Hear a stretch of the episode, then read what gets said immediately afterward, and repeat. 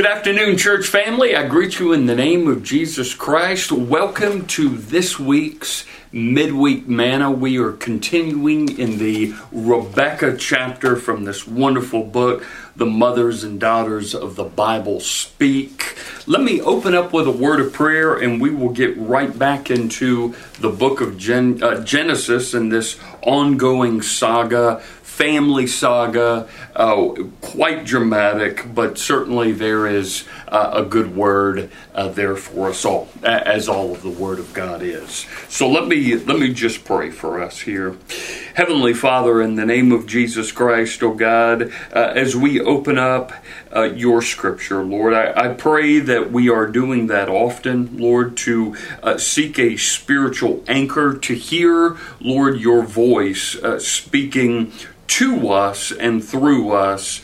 Uh, through these biblical heroes, oh God. So, as the scripture is read, Lord, I, I, pray that we are listening, Lord, with the ears of our heart, Lord, as scripture, Lord, is meditated upon and applied, Lord, that we can see that this your word very much uh, needs and is and will always be applicable for life. Lord, guide us always, and your word can powerfully do that, as well as your Holy Spirit. In Jesus' name we pray. Amen and amen. So, uh, church, what I'd like to do is turn to the book of Genesis once again, the 27th chapter. 27th chapter. What I'd like to do is read verses 30 through 35. This is about Esau's lost hope. It says this Now it happened as soon as Isaac had finished blessing Jacob, and Jacob had scarcely gone out from the presence of Isaac, his father, that Esau, his brother, came in from his hunting. He also had made savory food and brought it to his father, and said to his father, let my father arise and eat of his son's game, that your soul may bless me. And his father Isaac said to him, Who are you? So he said, I am your son, your firstborn, Esau.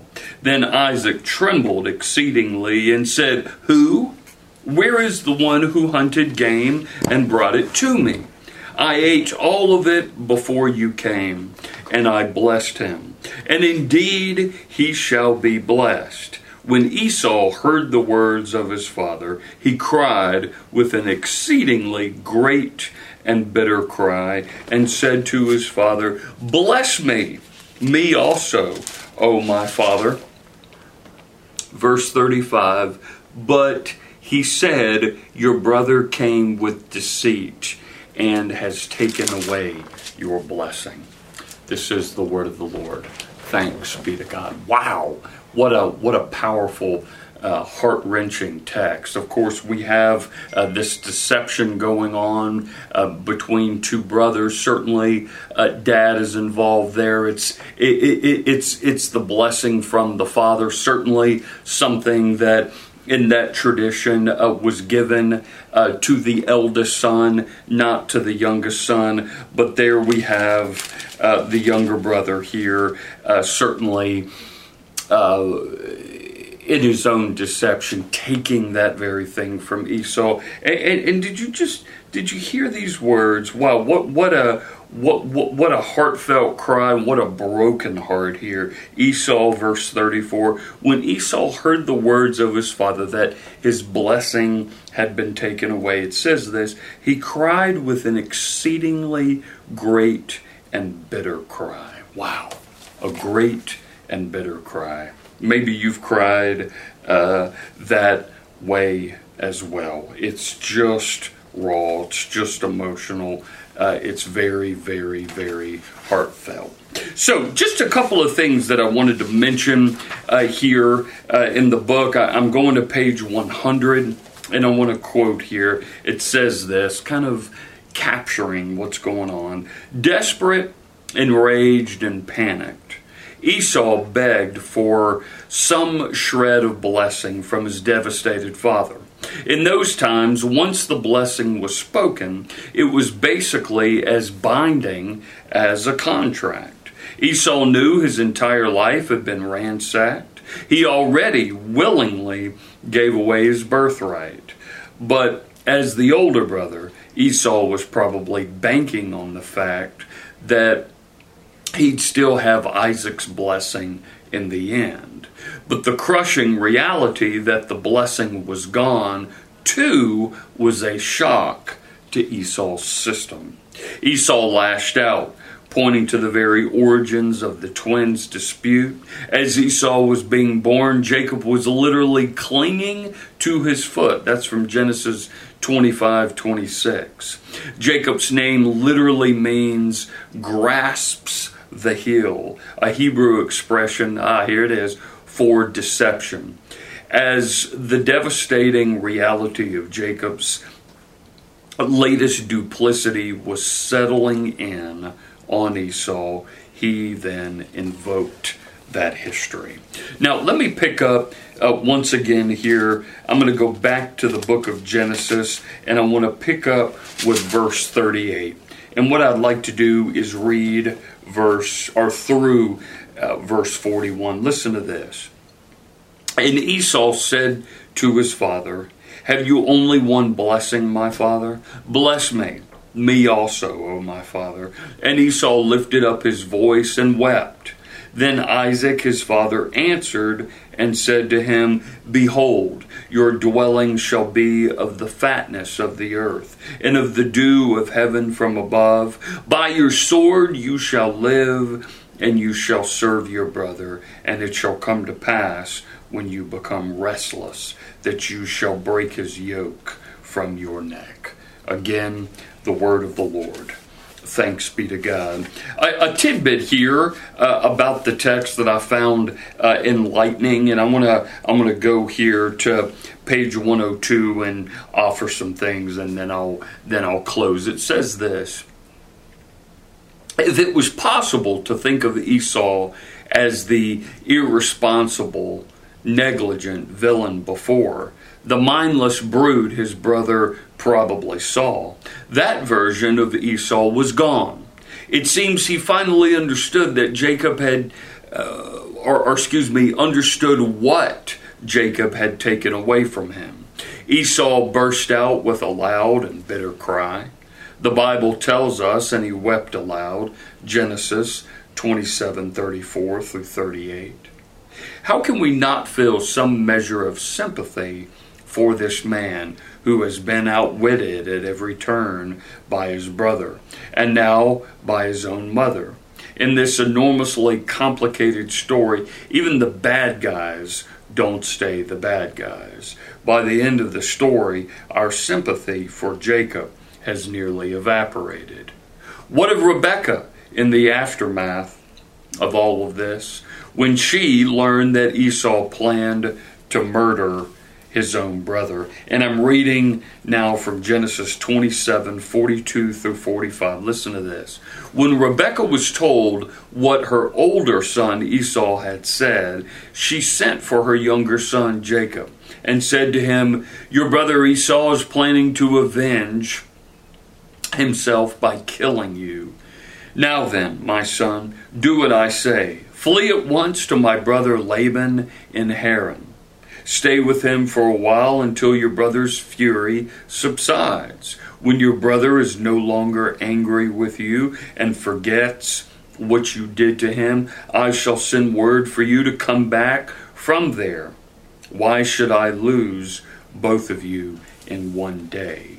Genesis 27 42 through 45. Listen to this now, page 102, and I quote We can observe two key points here. Rebecca was acknowledging that she'd lost Esau. She had to have made that calculation already. But now the reality of what she'd done to her oldest son had arrived. Their relationship was forever scarred. The second impact of her sin meant that she'd have to send Jacob away, the son she cherished, because he was the one who spent his time with her in the tents and doing what she valued. How ironic in that exploiting every possible angle for Jacob's advantage, she essentially lost him too.